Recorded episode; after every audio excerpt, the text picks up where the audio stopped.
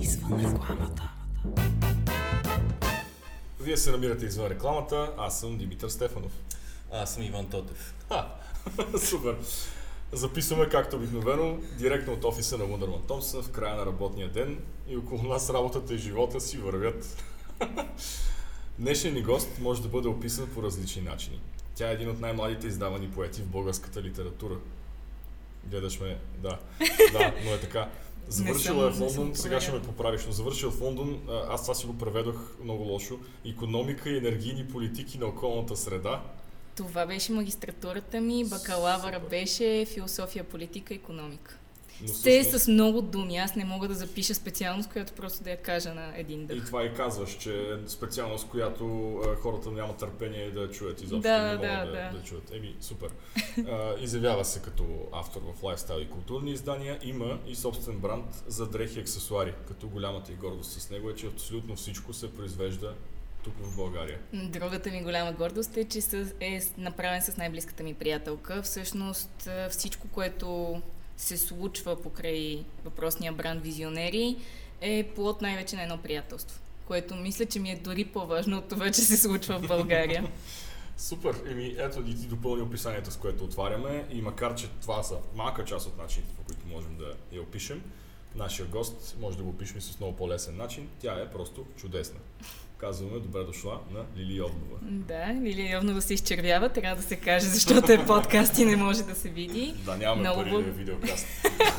Следващия път. Ами... Втори сезон. Много ви благодаря, че ме поканихте. Сега, смол толка. Лесно ли намери? Uh, за, за нашите слушатели смол толка ни обикновено с Митко, с абсолютно всички хора на този свят е да. Лесно ли намери офисът ни. Тебе няма да питаме това, защото... Тя ще успя да паркира. Да, дойде с автомобил, намери къде се намира паркинга ни, така че да преминем към една много по-хубава тема, която е... Писането. Ти казваш, да, четене, писане. То е нормално да почнем с тази тема, защото ти си все пак от един от младите автори все още в България. Нали? Все още, имам още няколко години. Да, да. За, разлика от, за разлика от други автори, които вече не са млади. Нямат тези години. Да, и никога не са били и така нататък. Не, вие ги имате. Вие ги имате, имате няколко отгоре, което е чудесно. Няколко е истински комплимент. Опитвам се. Автори е още по-голям комплимент. Та темата, темата е много е общо, много общо да. Да, за четенето и дали според теб, ние това си оговорим отдавна с Иван, че малко е отживелица тая тема, която предишното поколение започна, че нашето и това следващото не четат. Да, това смятам, че е отживелица, но това, че не четем, особено с разбиране, не е отживелица. Все повече се убеждавам в... някакси липсата на способности при, не само при нашето поколение, ми и при хората като цяло да се съсредоточават на това, което четат и да извличат важните елементи от него. Сякаш започва се едно гонене, дори при, при хората, които четат художествена литература, това, което наблюдавам по всякакви форуми, то има достатъчно групи в Фейсбук, да. Едно четене, за да споделиш пост какво си изчел и как... ти биеш някого. Това е състезание по цялата тази история. Докато при... Има и други измерения, но това ми е много, много близко като... може би възприятие и, и като опит и не ми е харесвало. Не ми е харесвало. Аз съм видял Goodreads за това. Буквално, това ще да кажа, че аз съм регистриран в Goodreads заради това. За да се апдейтваш прогреса, нали? Какво съм прочел.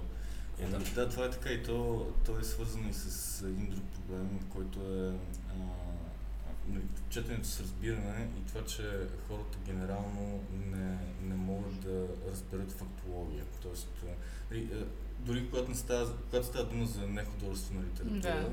Проблемът е още по, по-сериозен. И това сега, този разговор може много, ясно, много яко да отлети към фейк нюз, COVID, Vax, да, както и да. А, но, но това е много, много сериозно като, като проблем. Той разговора може да отлети натам, но м- всичките тези глупости, които се случват и всичките неща, които не се разбират от широката публика, те са само еманация. И са еманация просто защото е последното важно нещо, което се е случило. За следващото важно нещо ще бъде по същия начин. То не е нещо, което конкретно в този момент се е случило, ами се е събирало, събирало, събирало и това му е отражението. Ами то, нали, от една страна това е така, от друга страна може би всички сме еволюирали вече заради а, и то. Това вече е въпрос на прочи дали е а, хубава, хубава или лоша еволюция. Хубава еволюция. Еволюция е някаква към това а, времето, което можем да си позволим да дадем на, на дадено произведение да бъде много по-малко. И генерално attention span ни е някакъв изключително кратък. Съответно, нарушен. В момента четенето на руска класическа литература, примерно, изключително, изключително труд, трудно за... Там има и друг проблем според мен и не само с, с нея. Аз имам, имам братовчетка, която е точно десет години по-малка от мен и тя ми сподели, като беше в там шести или седми клас, кога се учеше от игото, mm-hmm. че тя не разбира даже и думите повечето, mm-hmm. които са използвани. То затова имаше и преди няколко години такъв превод, дето уж беше на модернизиран български и беше скандално. Да. Mm. Той стана скандал, аз не съм убеден доколко беше скандално точно, но, но дали всъщност някакви, някои от тези произведения, които нашите родители и нашите баби и дядовци са имали за класика в литературата, вече не са малко твърде, твърде е късно да бъдат класика, да, твърде са архаични, вече трябва да се разглеждат по-скоро като историческата им стойност, каква отколкото художествената им стойност. То, ами, е не съм напълно убедена, че беше скандално. Аз много добре си го спомням този проект, защото смятах, че беше нещо много смело, но нито за момент не съм си казвала, това е скандално. И, кога, и когато четях негативните коментари и ревюта, в крайна сметка беше в моето издателство, интересно ми беше, да. Добре, защо това получава такъв отзвук чак? Беше от хора, които видимо, или така, да не бъдем лоши, но изглеждаше сякаш не са хора, които по принцип отделят много време на художествената литература. Тоест, най-яростните защитници бяха хора без особено отношение към литературата, но с отношение към традициите. И започват да се а, смесват много неща в а, разговори, които по принцип би било много по-лесно да са на една плоскост. Да си говориш това като литературно произведение, четимо ли е или не е четимо, а не подигото, понеже са го издали на шлокавица, нали така беше кръстено, на шлокавица, те обиждат ли сега цялата традиция на българската литература, патриарха на българската литература и така нататък. Но хората сме изгубили, особено в България, това ми се струва много по-ясно изразено, след като живях четири години в Лондон, наистина връщайки се тук, това ми прави много впечатление. Хората сме готови да се изядем тук за всичко и ако можеш да нападнеш по максимално много фронтове, се чувстваш победител от самия факт, че си, че си в позицията да го сториш. Което очевидно се пренаси в литературата. Няма как да бъде подмината. Още повече, когато говорим за наистина такава, дето е изконно българска да, и да, възрожденските да. Неща са много болезнена тема. Ние точно в предишното издание си говорихме с Марио Мишев от българска mm-hmm. история по тази тема с патриотите. Да, а, да, и, да. И наистина това е... Все повече се превръща в проблем, отколкото в... някаква функция на нашето общество, да, да, както, както виждаме в доста други, например, дето ти като казваш за Англия, там е нещо напълно стандартно ти да имаш кейса на телефона ти да бъде с Union Jack флага да, и така да, нататък. Да. Докато тук, ако видиш човек с българското знаме на кейса си на телефона или да тениска или на нещо друго, изглежда по-скоро какви сте първите асоциации, веднага са малко негативни за този човек. И това показва, че очевидно сме еволюирали с останалата част на света от гледна точка на достъп до информация, желание да четем, да гледаме всичко, но не сме еволюирали като, като общество на тази по-малката единица, единица която, която е важна. На нас все още възприятието ни за патриот е ледени хора, Uh, да си увия знамето около главата, примерно. Когато съм на мач. Да, когато съм на мач, когато съм на мач. Това са двете места, на които се носи знаме, да. Всичко останало е просто безумие. И, и това е един дисонанс, който не ни дърпа напред. По никакъв начин не ни дърпа напред, а хората стават все по-агресивни и сякаш това е единственото, което ще ни извади от очевидно не най-доброто положение, в което сме. И той патриотизма просто се радикализира и, и колкото повече се радикализира, толкова повече друг полюс създава. Да, съответно да. Всички останали хора, които... А, и, и аз включително, нали, аз усещам как имам някакви изключително негативни ас, асоциации към а, такъв тип, буквално, окей, с българско знаме си, такъв бата, той е буквално, какво искаш да ви кажа? Какво си доказваме? И това е следствие отново на... липсата на дълбочина. Това, това, че не можеш да оцениш една тема на няколко слоя и, и оценяваш само на най-повърхностния, дали ще се превел по дигото на модерен език, на шлокавица или каквото и да е, ти оценяваш тази тема на база на едно заглавие и на едно изречение. И на някакви асоциации. Нататък, точно така. И оттам нататък ти а, нямаш способността да влезеш в някаква дълбочина и да разсъждаваш как това нещо вече в ядрото си, или даже да няма да, да не стигнеш до ядрото. Няма ядро, да. да. А, не всичко е чак толкова сложно. Да, да, да. да, да. А, останалите слове не ги, не ги схващаш или няма желание изобщо да, да ги схванеш? Може би просто не ни оборудват с арсенала от неща, ресурса, който ти е нужен, за да, за да осмислиш нещо. Защото много често съм чувала всякакви коментари, дали ще е било от горно поколение за нашето, дали дори моменти, в които аз съм си го мисляла за хора, които са випуски и випуски надолу от мен, си казвам, добре, тия хора не мислят ли, не, не, някакси не впрягат ли асоциативното си мислене на повече от една посока, нали, смисъла на асоциативното мислене е да се правят връзки. И осъзнавам, че не от а, нежелание или от мързел, а от това, че ти от някъде трябва да се оборудваш тези неща. И ако образователна система, хора около теб, ам, общество, настройки, семейство, това са неща, които не се взимат само от едно място.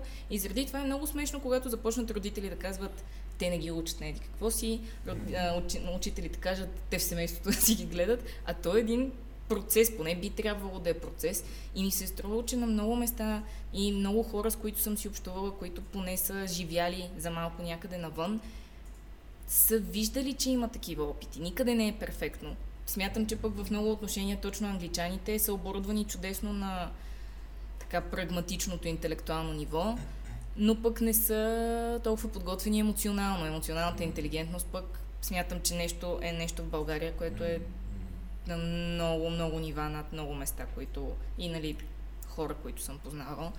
Но, не знам, малко е като кокошката или яйцето. Да, да. И, и тук, за да не, за да не, да не оставаме с усещането, тримата ни слушатели, че а, ние просто мразим България, нали, това пак е от тия теми, които има много слове.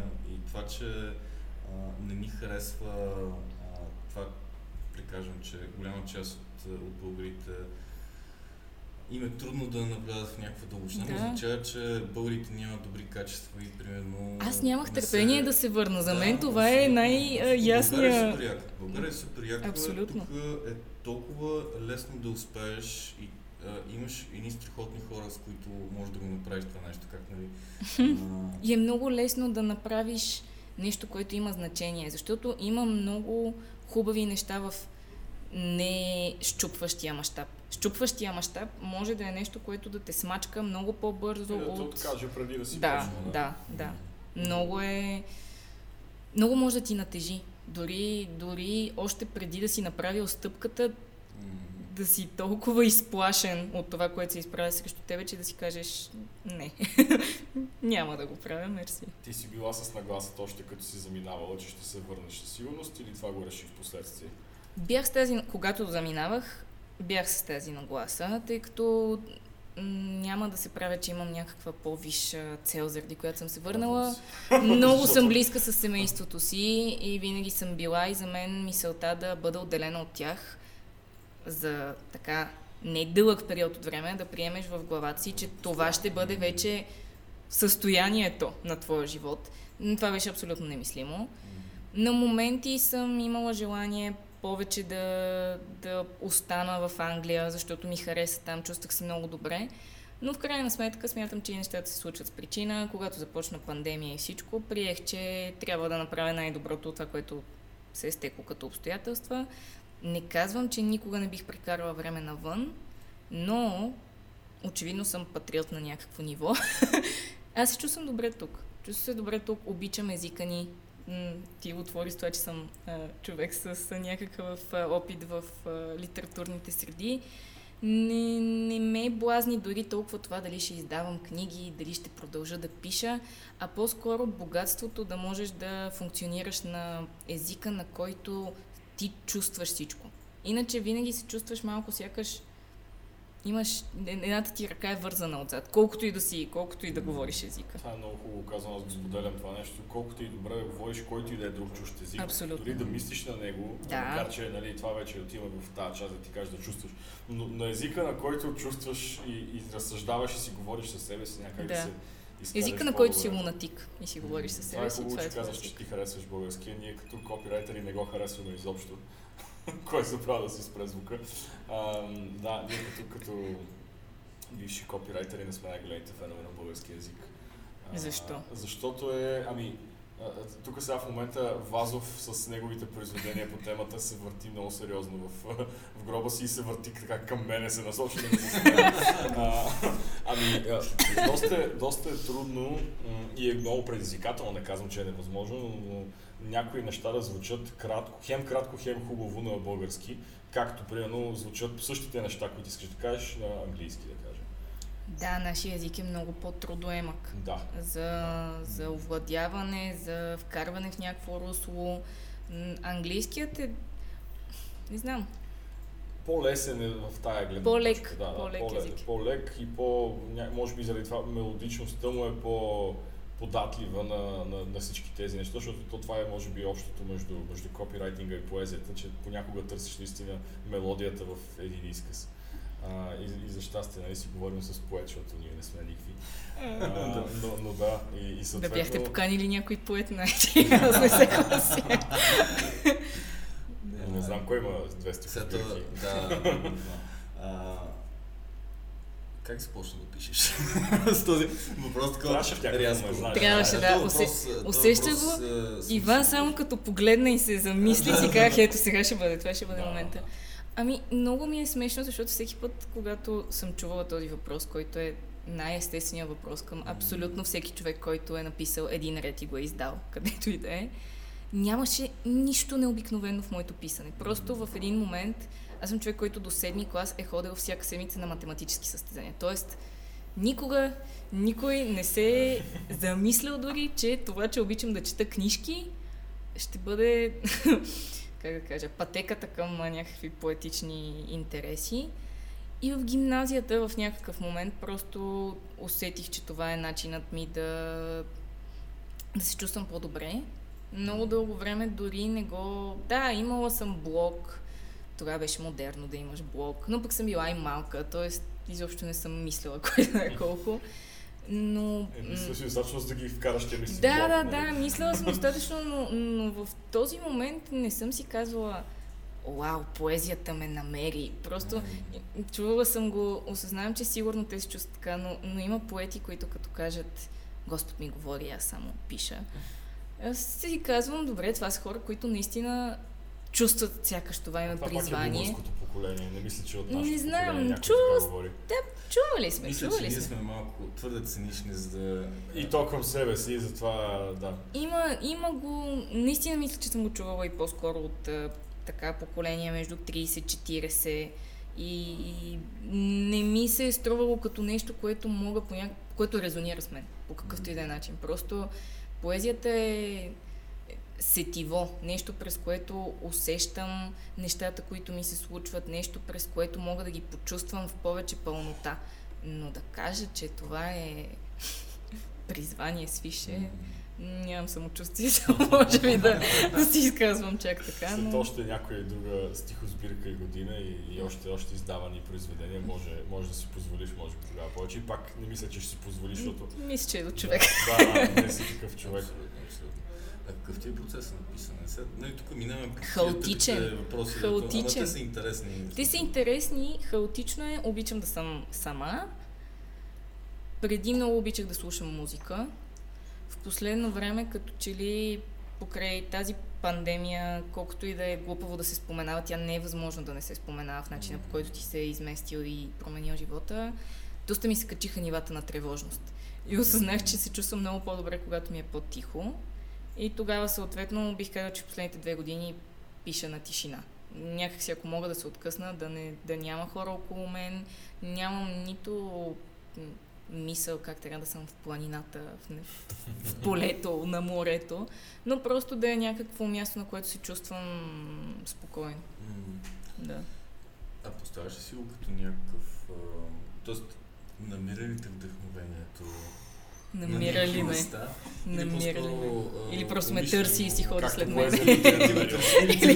Или аз го търся. Ами, много често, в ретроспекция, тогава не съм го съзнавал, много често идеите ми за стихотворения буквално са в разговори с близки хора, не толкова близки хора. Просто в разговор има някаква фраза, която ми зацикля в главата и гледам да си я запиша някъде. На телефон не пиша на ръка, не съм толкова романтична, не пиша на салфетка, не си го сгъвам в джоба, но си ползвам телефона. Нямаш малко тефтерче в вътрешния си джоб, който винаги носиш със себе си. Толкова да помагам, носиш едно тефтерче и ти тежи навсякъде. Да, и обикновено винаги тръгва така. Преди имам чувство, че като съм пишела по-кратки форми, се случваше много бързо. След това съм оставяла стихотворението да отлежи известно време и съм да се връщала се. Да, да таса, и съм се връщала да го редактирам. Сега не е така. Сега по-скоро нахвърлям много идеи, понякога сглобявам неща, които чувствала съм се, сякаш съм написала половината стихотворение. Има и втора половина, но не е кликвала, не е била нещо, което си представям и месеци по-късно втория разговор дава парчето. И така, няма нещо... Звучи много логично и прагматично, не много поетично, но такова. Ема това е начин, това е да, метод, да. който ти си намерила. Да. Не ми беше интересно, а, очевидно си писала и, и други стилове, и, да. и проза. А, така е, да. Планираш ли, какво планираш, какво можеш да ни разкажеш за това, какво предстои? Ами в момента, ако трябва да съм честна, тъй като точно започнах работа като голям човек, по цял ден, пет дни в седмицата, Питър Пан, женски вариант, много страда от този факт. Но а, нямам дисциплината и нямам времето за сериозна проза. Пиша много фрагментирано и, и изглежда като проза, но дори прозата, която пиша, тя пак е на поетичен език. Аз не мога да си изкривя изказа. Не, много, много харесвам да чета хора, които пишат накъсано, които пишат кратки изречения, които пишат... Последно четох новата книга на Васил Панайотов и си казах, това е мъжко писане. Хубаво, мъжко писане, стегнато, всичко е подредено, следиш мисълта, без да е грубовато. Просто наистина е стегнато. Докато в моят език и свят това не е възможно. Аз не, не, не мога да го напиша по този начин и, и би означавало да се пречупя, което чак такова излизане от зоната на комфорт не е нужно. Планирала съм много неща, имам идеи как искам да изглежда една прозаична книга, която, която е в главата ми. Със сигурност пак ще го има елемента на някаква автобиографичност. Безкрайно много хора ме плюят за това. Не, не мога да избягам от него, не се чувствам гузно. Като бях по-малка, мисля, че доста повече ме жегваше и ме караше да се чувствам зле. Но в един момент си казваш, че това пиша. А защо някой би имал проблем? Това е странно. Ами автобиографичността продължава в нашата критика. Не знам за цялостната ни литература, но критиката ни я възприема като знак на слабост, наивност. А, липса на въображение, а, да... Че е детско. Това... Но си представиш нищо след това, което на тебе. Именно, да именно. И когато първата ти книга е на осемнайсет, е много лесно да те ударя по тая струна. Ама ти си си причинила това да четеш критика за, за, за книгите си. О, аз съм един човек, който безкрайно уважава критиката към себе си. Критикувам се непрестанно, така че ми е интересно да чуя и другите критики.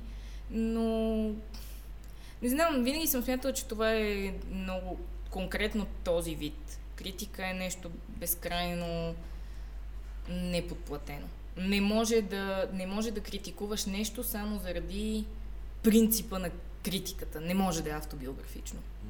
Защо не може да е автобиографично? Аз даже не съм сигурен, че, че съм чувал, че има такъв принцип. Когато пък за поезията, какво лошо има да е? Особено ако си да. жена и особено ако пишеш поезия, се смята за безкрайно... Аз едно, това е клишето? И да, това е клишето, ти не можеш да избягаш от... А... И аз не знам от какво, от явно много богатата ни женска литература, към която съм се причислила. Но, не знам, смятам, че тези неща полека-лека започват да, да се превръщат в бял шум. Това обаче е интересно, че го каза, че само заради това, че си жена и пишеш поезия. Тоест, О, да. чувстваш ли някаква, очевидно подозирам какъв ще е отговор, но чувстваш ли някакъв вид а, а, дискриминация или различен, различно отношение поради факта, че си жена, която пише поезия и това са едно на хората им звучи като клише ли пак? Или? Абсолютно да. Особено при първата ми книга беше... Аз не... Хубаво е, че съм малко перде в някои отношения, така че това, това беше спасително, но усещах, че имаше много хора. Безкрайно съм благодарна за всички добри думи. Подкрепиха ме страхотни хора, подкрепиха ме хора, които не съм си мечтала, че ще ми обърнат внимание. Но имаше и безкрайно много критика, точно по линията. Това е наивно, това е детско, това е четено, това е писано и, и много от тях бяха ad hominem. И, и много от нещата, които съм м, прочела дори сега за втората книга, за Кураж, сърце, винаги имаше едно а, така леко, бих казала, снисходително. Това, защото знаят, че ти си момиче, което е на е, толкова малко години. Да, и затова, да, ако да. не знаят, според мен, това е другото. Не знам нещо, дали е това. Ти никога не можеш си напълно сигурен. Казваш си, че е така. Това е егото ти, което mm. говори. Но и откровено смятам, че това дори да не е конкретно към мен, го има като настройка, има го като легитимирано е. В България е легитимирано ти да можеш да кажеш, че някой не е достатъчно добър, защото е на тези години, защото е върши еди какво си и защото пада в еди какъв си профил. Mm.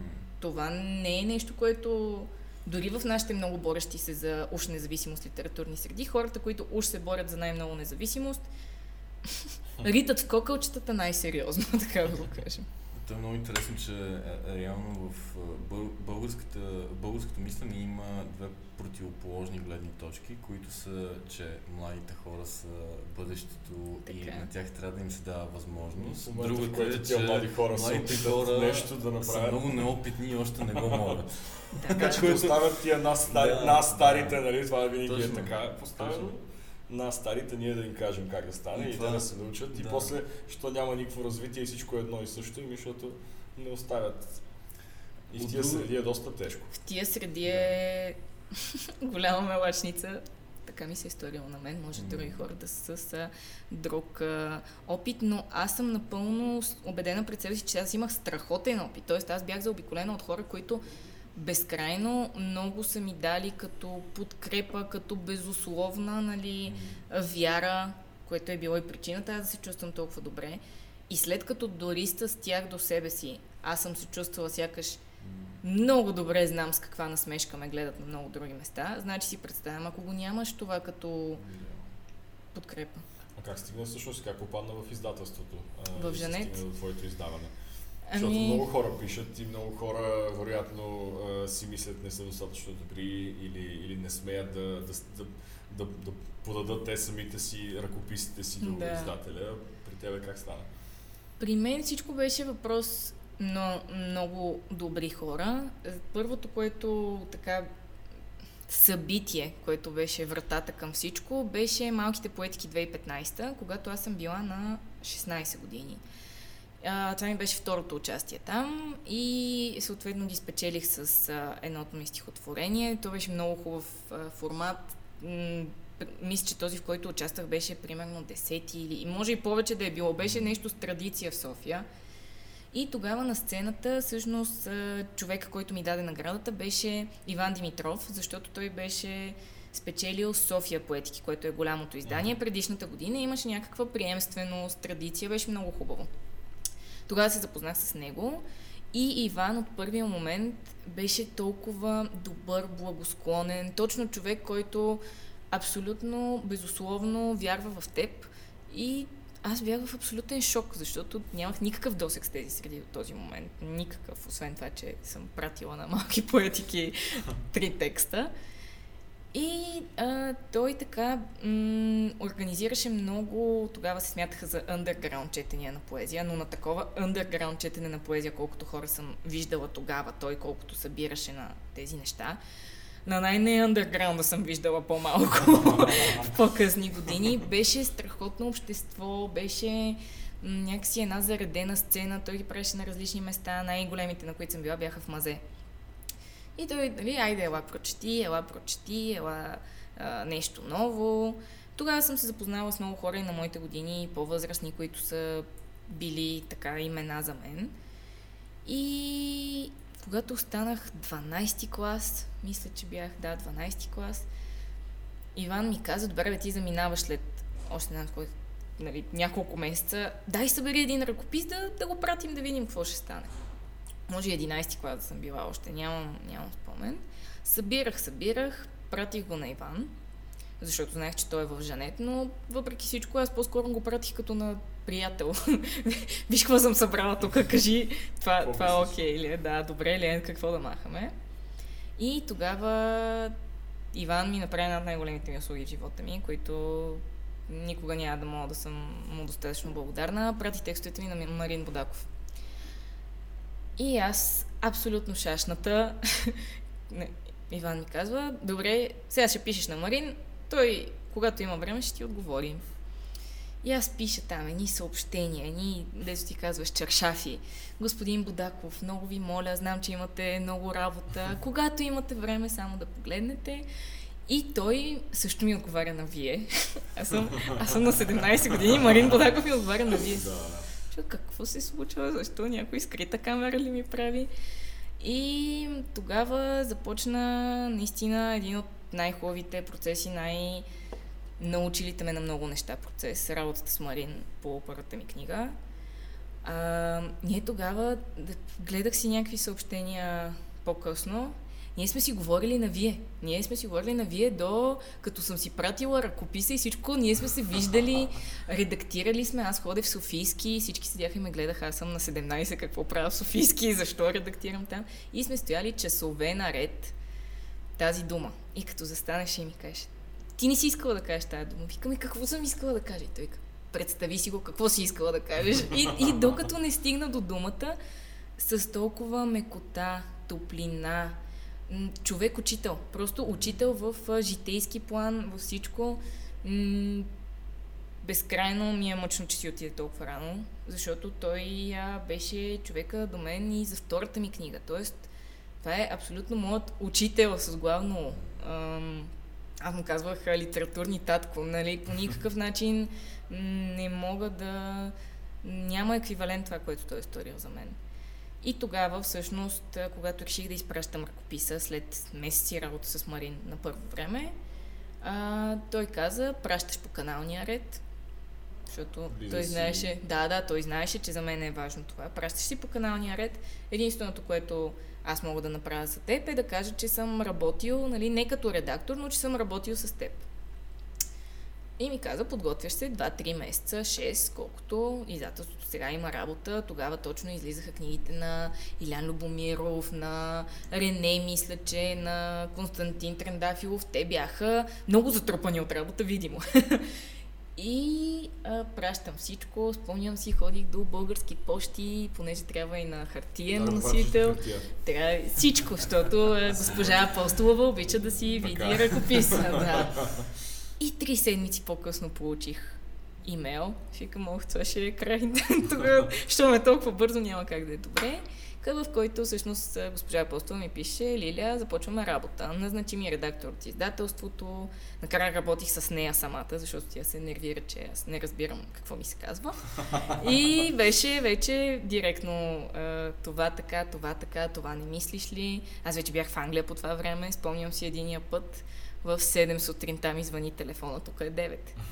И се започва някакво обсъждане на текстове, аз не знам ти къде се намирам. И тя само, Лилия, събудих ли те? Не, няма такова нещо. Но да, и всичко беше наистина по канален ред. Тя първата книга от момента, в който беше в издателството до момента на излизането на хартия, беше почти година. Тоест имаше много работа, с втората определено беше вече по-различно. Но пак съм я пратила по каналния ред. имейла... Дори втората. Да, да, да, имейла си беше... По почтата имаше ли? Не съм убедена, между другото. Може и да е имало, почти съм сигурна, че имаше, но втората си спомням, че си беше пак имейл до цено до издателството, така и така. Представи се така, как, въпреки каза, че, че, че каза, че не пишеш на, на ръка. И да, така, как се да и принтирам. Преписваш, не, не преписваш на ръка, да в тетрадка, на както да, сега да, да, да бъде да, такива да. Дебел куп измачкани. Затряскваш нарочно да, някакви неща. Мачкаш ги след това да ги мокриш с кафе, за да изглежда вино.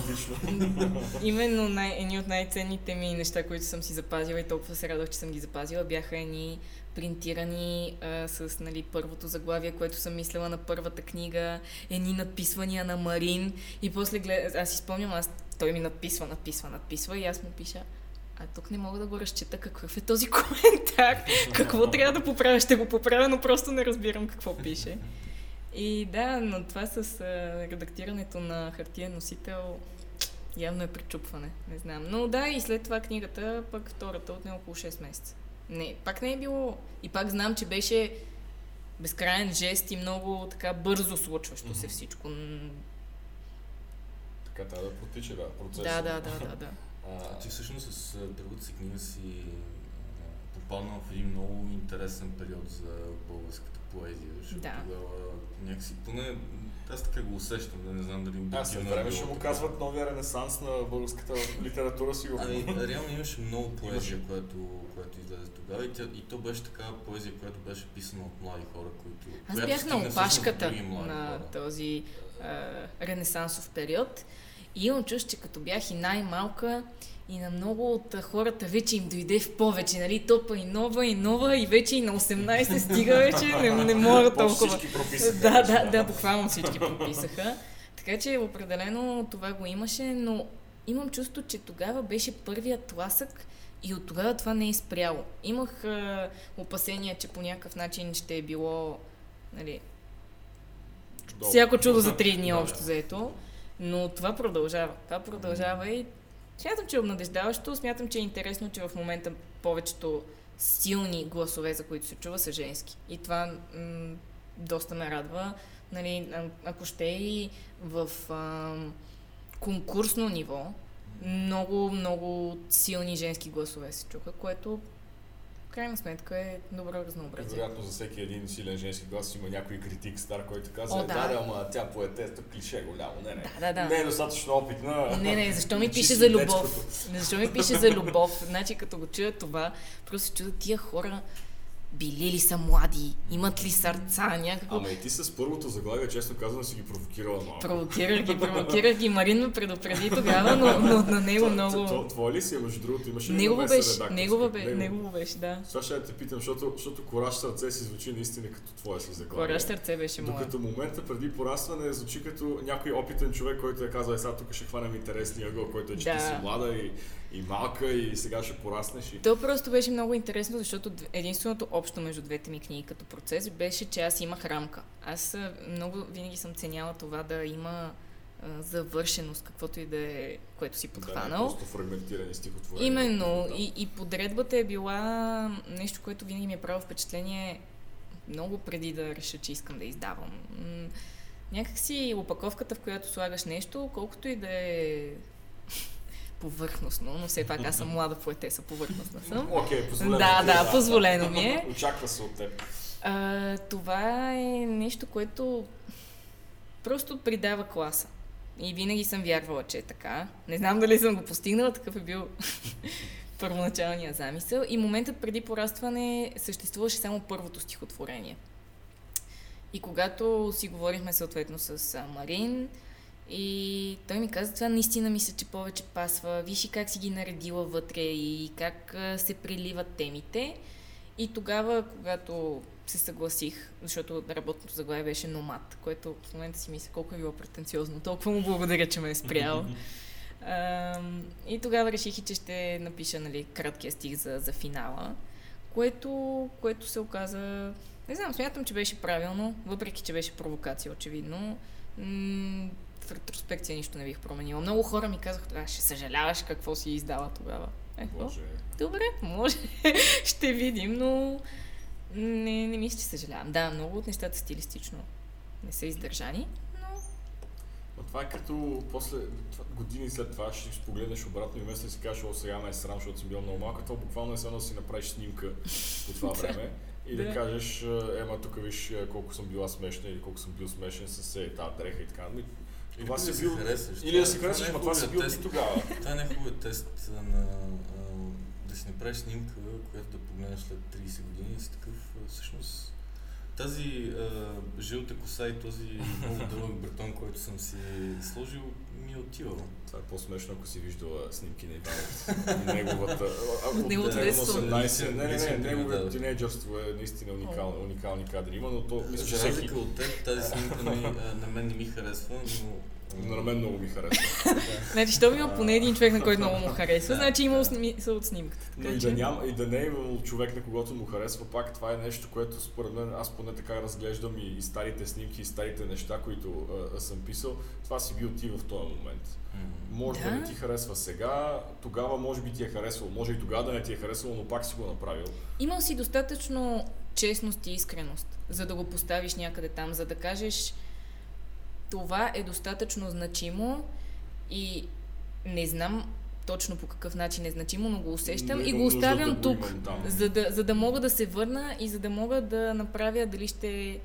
Много е смешна тая дума, равносметка, но, но е така, ти си правиш равносметки, казваш си, добре, аз от тази точка в живота ми, оттам нататъка нещата, които съм, ако е снимка, как съм се развил, как изглеждам, по-добре ли е, би трябвало да е по-добре. Ако е стихотворение, да, стихотворението не е, не е някакъв клип. Стихотворението е моментна снимка. Виждаш го там, буквално. Сложено е, кратко е, няма много място за мърдане един вид. И ако, ако ти си потеглил от тази точка и си отишъл на някакво съвсем различно място, може да е следващото стихотворение.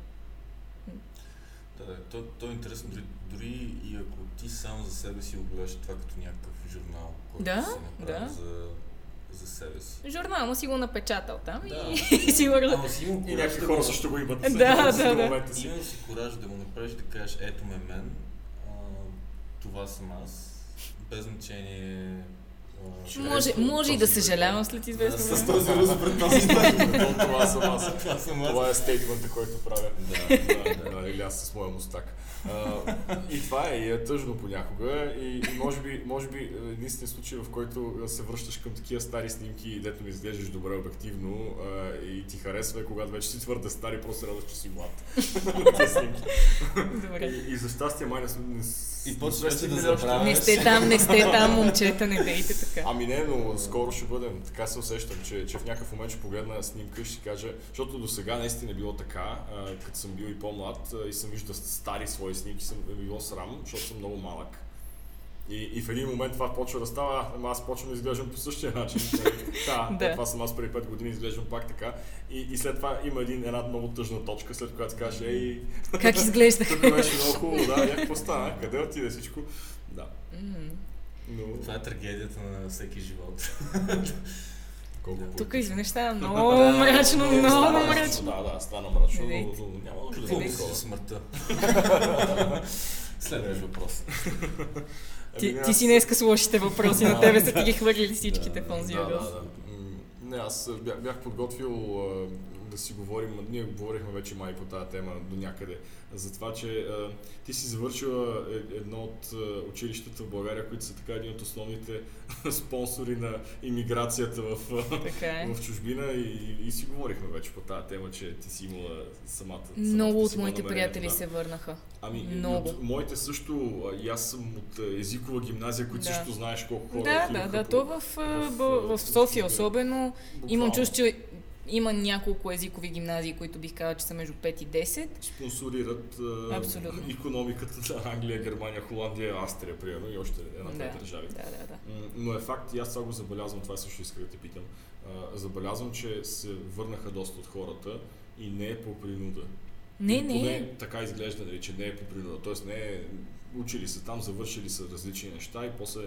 понеже са българи, не са успели да се реализират, не. Да, да, да. Но върнаха си се, точно ти го каза и по-рано, тук има как да успееш и може би дори е по-лесно, аз честно казвам, само за себе си го осъзнавам и го отчитам като по-лесно и по-бърз начин да успееш, отколкото добъскаш там и винаги да си българина, колкото да, да си винаги, да, винаги си българина. И, и а, понеже сестра ми е доста по-голяма от мен, тя е девет години по-голяма от мен, т.е.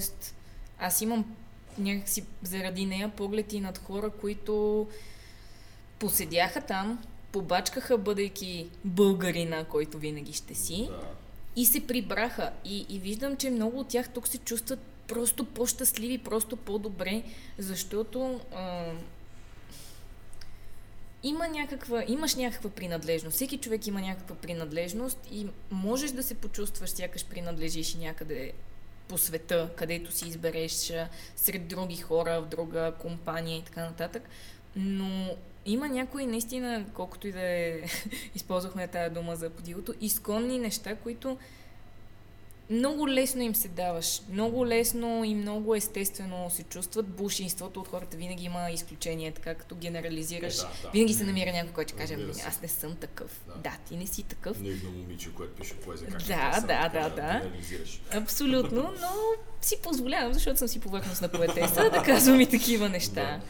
И в България най-малкото всичките тези протести и неща, това беше доказателство за мен за тази върнала се енергия. Дали я канализираме правилно, дали взимаме добри решения. Това, това е второстепенен въпрос, но, но това, че се случва, не е нещо, което може да кажеш, абе, спорно е. Не е спорно. Хората се връщат, млади хора, които са били някъде навън и са казали, добре, само защото е навън. Мисля, за мен не е паднала стената и да трябва да отида навън и това да е белега за успех. Започваме да, да виждаме, че не са това белезите за успех единствените. Което... А, има ограничен брой луканка, която може да се събере в, да, в един колет. Да. Плюс това го разпределяш луканка, лютеница. Да, да, трябва да има кисело мляко, евентуално, да, ракия. Не можеш да пренасяш просто е така, нали? Да, да, да. И е скъп навън, освен това. Така че проблеми, все проблеми. Мед. Мед. Вие такъв мед яли ли сте? Мед. Аз това беше нещо, което най-много ми липсваше просто в един момент. Да, не се шегувам. В смисъл, имало и чудесен друг вид мед в Англия. Техните пчели също са много добри, но като нашите пчели други няма съвсем сериозно. Да. Да. Сарирани с жълто и черно, mm-hmm. с бяло, зелено, червено. Да, така си е. Просто... И като, и, и като се движат, се чува горда стара планина. Да, жуженето. Жуженето е химн просто. Да. Звучим като родоотстъпници. Аз не искам да звуча така. Далеч не. Аз да чуш, че ние всеки път в подкаста звучим като абсолютни българомразци. Очевидно сме тук, не мразим. Можем по-добре. Или сме не можем по-добре от това. Не, истината е, че мотивацията на хората е някаква... Тя не е константа, напротив, тя е много лесно променлива и тя много зависи от надеждата. Мисъл, буквално е достатъчно да дадеш малко надежда на хората и те започват да... Извинявай, че те се смея, да, просто показваш верни хубави неща, да, просто, аз се лигави, да, че е потенциозно. Да. потенциозно. Просто трябваше и на него да му проличи, че е поет. Да. Някакво... Виж, ние поне не, не сме, да, ние със сигурност нас никой не е нарекал, тоест не напротив, е, то това е проблем, както и да е. Да. Чакай, че му прекъснахме така, поетичната да, мисъл. Поетичната да, мисъл, а, но, но факт, аз напоследък много се замислям покрай, сега ще влезам в някаква тежка политология, но покрай смяната на, на това отвратително правителство, което имахме дванайсет години, как изведнъж се усеща тая нова енергия, която дава надежда на хората. И то с някакви много малки нещица, а, защото примерно а, излиза някаква новина, че а, Министерството по а, електронната трансформация и там както се нарича. Новото. Да, новото. Това, това, това с многото думи. Да. Да, с многото думи. А, е свършил някаква работа. Буквално някакви такива дръгови. Е, човек, като казаха, че най-накрая ще имаме електронно медицинско досие. И всички бяхме шаш и паника. Да, и обяснявам, и всичко, ама го обясняват така по телевизията и казват всичко, което имате като преглед, ще бъде вкарано в онлайн системата. И ти си такъв, вау, айде бе, значи няма да имам синя книжка, която винаги да загубвам, преди да отидем на лекар. И, и някакви такива малки неща, които на нас ни е толкова занижен критерий, което пак не ми го Да, летвата я ритаме. Да, летвата м- я ритаме. А, че надеждата е нещо много лесно за, за създаване като усещане в хората. Но и... пък и много лесно и ставаш заложник, което е, което и ти не можеш винаги да си с... Ам... как да кажа, с позитивното мислене, че някой няма да се възползва. Защото очевидно се възползват да. И очевидно много от, именно от нашето поколение ставаме заложници непрестанно на новия човек, който дава надежда по по-привлекателен начин. А това като мислене не може да е устойчиво и това няма значение дали си в България, в Англия, в Щатите, където и да не можеш да си възлагаш надеждата за... по-хубавото. За, за по-хубавото, за живота ти на, на ниво не е влюбен съм в някой и си възлагам надеждите на него, а на ниво аз искам някакви доста фундаментални и базови неща, които хора с а, нали, в, държави на нашия етап на развитие имат. Аз искам да ги имам. И, и това не би трябвало някой да ме държи заложник на надеждата ми да живея не нормално. Не да е плюс, че го имаш, а трябва да е нулата. Да, не трябва, трябва там да, да казваш, това са ми изисквания, а не това е жест към мен. Да. Това не е жест към теб, да, това, да. това трябва да е нещо, за което ти се чувстваш, нали, сякаш ти принадлежи, без да си арогантен, без да си агресивен. Просто някакси... Мен това, това много ме втрещява, как за някакви базови неща, дето вие казвате летвата, ние седим и се радваме. И си казваш, това е малко като от Стокхолмски синдром. А, ние просто излизаме от Стокхолмския синдром след това управление. И, и всъщност новото управление е осъзнало също, което и ние оставяйки в България, че много е лесно да си успешен, когато да, да, да. следваш това управление. И второ, да. когато правиш някакви неща, които те са верни и трябва да ги има, но не изискват кой знае какво. В смисъл, вие... Те, тоест, те, вие, съжалявам. Ние, те се... Той ние сме на тия години вече. Те се сравняват с нещо, което всеки ще е победител с него. Обаче се държат като победители, което просто показва, че има грешки в много телевизори. Да. И, и имам чувство, че доста хора точно се плъзгат по, по тази плоскост те същите маскари. Просто като чуя същите маскари и, и ми излиза в главата един бумър, който е сърдит на целия свят.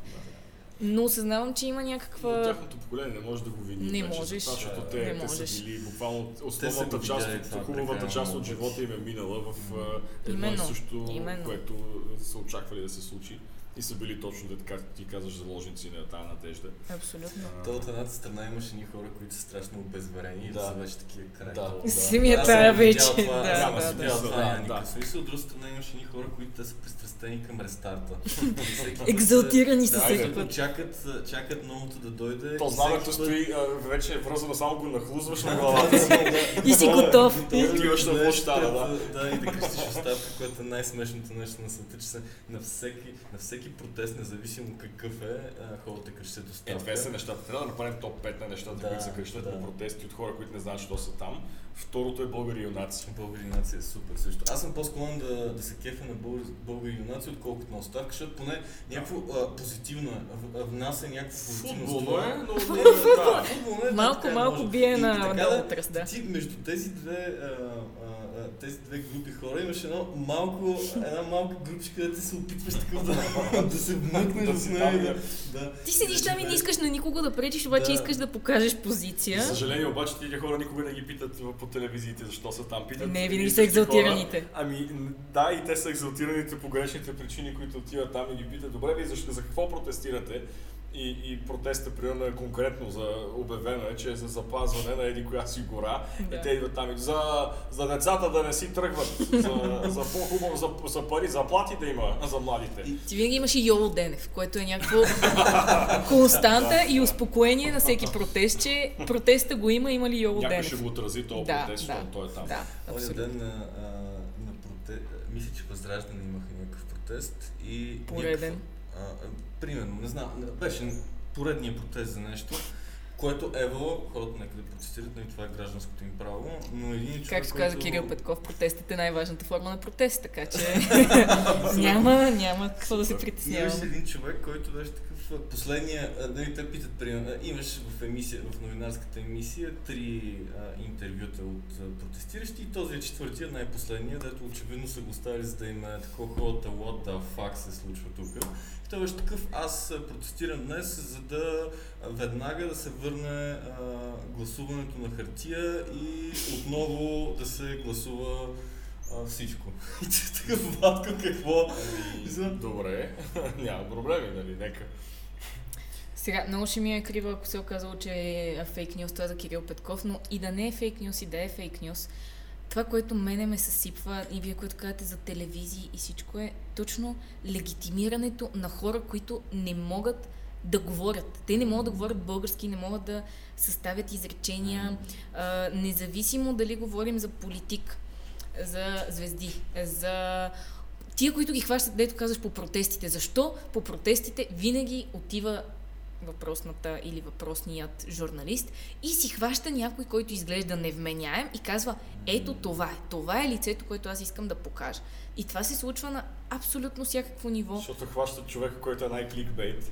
Да, да, да. Той има хорещи кликбейтове на тия протести и просто го намираш кой има най-крейзи. Ние нямаме не кликбейт при нас. Това е. Ние нямаме а, някой, който да казва, окей, аз ще съм коректив на всичко останало. Всичко е Трябва, трябва, да, трябва да се продава, трябва да сме измислили капитализма. Отидохме наистина на много... на много различни места. Как да изместим разговора така, че да завършим с някаква позитивна нотка. И не знам, честно казвам, не знам.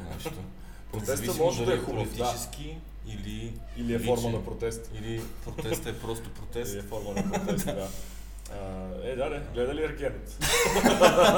скипнах, скипнах целият ми Фейсбук полудя и си казах, един път ще реша да не гледам някоя глупост и тя ще се окаже нещо, грешка, което променя живота на кой ли не. Аз понеже съм си подготвил цяла теория как това всъщност е, а, защото а, възмущението масовото е, че как може би ти ви да ни занимават с това нещо.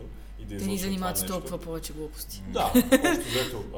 Няма нищо лошо и ние се нагледахме пак по време на пандемията на, на реалитите по Netflix, които са не по-малко прости, всичките там, техните реалитита. И да, честно казано, това просто е добра телевизия, както и да го погледнеш, без значение дали образова хубаво хората или напротив, образова ги да са прости. Uh, то е, не трябва да го гледаме като такова нещо, според трябва да го гледаме. Телевизията като... е частен бизнес. Това всеки човек... Трябва да е шоу. Всеки човек, който, който по някакъв начин е следвал базова форма на бизнес икономика, значи предлагането и търсенето, те се срещат някъде на диаграмата. Ти не можеш просто да предлагаш и да заливаш с нещо, което исканията не са много високи и много така агресивни. Е. Ако Бенете го беше излучил като продукт, това вече да, е съвсем... Е, темата, темата е съвсем различна. Да, да, да, говорим да, за частен бизнес да, и за частна но, телевизия. Но това се случва от uh, телевизии като би ти ви Нова и всички останали всички освен БНТ. Всичко освен БНТ. Аз не също не виждам проблем. Буквално беше... Тя, България гръмна от, от, от тази премиера. Да, да, абсолютно. Да, и, и, и най-смешното беше всичките хиляди снобари, които бяха такива. Е, това е края на българската култура. Ама сте го гледали? Да, ама си си го пуснал. Аз го гледах и го гледах, защото гледах иронично и ми беше забавно. Гледаш го с идеята да ти бъде смешно, да ти бъде забавно и тогава то се изпълнява точно тази функция. Абсолютно. И не мога да, да, да повярвам, че всички сме непрестанно супер възмутени от а, това, в което живеем. Мисля, ние си живеем в него, да, много от нас си се забавляваме да, в него. Да, да, да. И, и сякаш търсиш одобрение, като покажеш, че ти си всъщност над тези неща, но това е толкова общочовешко. Да... И го правиш това търсенето на добре, да, го да, да, Фейсбук, да, където да, спускал преди това, коя чолготека си бил и така. Именно. Че, е, айде, моля ти се, не, еди и това... кой си. И това просто не е нещо, което... Много е чаровно как ние се смятаме за супер специални и в доброто, и в лошото, а най-успокоящото нещо, което можеш да вярваш е, че в нищо не си адски специален. Все някъде, все някъде има... А, ето, това е, ето това е мисълта, благодаря ти много. Това не звучи особено да, оптимистично. Не, това е супер, не, напротив. напротив, напротив. Това е, прекрасно. То не трябва да е оптимистично, то трябва да е точно това, успокояващо. Да. Ако знаеш, че не си специален мега много в нищо, винаги знаеш, че има някъде някое малко азиатско дете, което ако примерно ти редиш много бързо купчето на Рубик, то го ради за шест пъти по-малко време. Да. От там нататък няма, не си слагаш това напрежение, което особено нашето поколение много си слага. Да, да сме да. най-добрите във всичко, което правим. Ако свалиш това напрежение от себе си. Просто трябва да, да си го повтаряш не по онзи демотивиращия начин, който те кара да се мачкаш сам. Да. Ами като някаква мантра там, дето върви на заден фон, но не... По никакъв начин дори тази мисъл не ти е центъра на живота. Окей, okay, да не си изключителен. Да, о... Въпрос на интонация, хора. Въпрос на интонация. Виж като ти казвам, с нищо не си специален. Да, да, да. Супер. Това може да завършим. Всички ще умрем в един момент и няма да има значение, така че... Въпросът да казваме всички с усмивка. Абсолютно. Абсолютно моята пък любима съвременна българска поетеса Албена Тодорова. Тя имаше един такъв стих в последната си книга. Виж какво, за малко сме тука, обичаме и после ни няма. Така че това е единственото, което би трябвало да е съпровождащо те. Всичко друго е наистина бял шум, според мен. Супер. Много ти благодарим, че прие нашата покана. Ударихме единия час, между yeah. другото, което е... Съжалявам, ако горе, не е било. Това е стандартната дължина на един наш епизод. Някак си винаги без да искаме стигаме до там. Добре. Абсолютно, това ни е ранга а, хубаво ли беше или не, не нямаше за какво да си говорим, ако е по-малко да, и нямало за какво да си говорим. Сега не се убият хората, с които е била под час. Те не слушат, то никой. Окей, добре. Дори сигурно и ти няма да го чуем. Вероятно и ние няма да го чуем. Разказ, който остава и след години, като погледнем към тази снимка, която е направена, ще ти кажем, ах, тук си говорихме, беше много хубаво. Смешно някой път в края на някой епизод да сложим някакъв промокод за...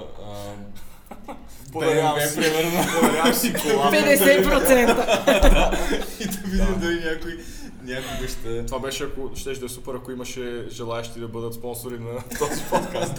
А, но вие желаете да бъдете спонсор да. на този подкаст и желаете и слушайте го. Така... Първо, първо и слушайте. В тази част на подкаста пишете ни. Точно или така. Ни звънете. А през останалото време сме много щастливи, че на гости ни беше Лили Йовнова, а това беше поредният епизод на Извън реклама. И Извън реклама. Много ви благодаря. Извън рекламата.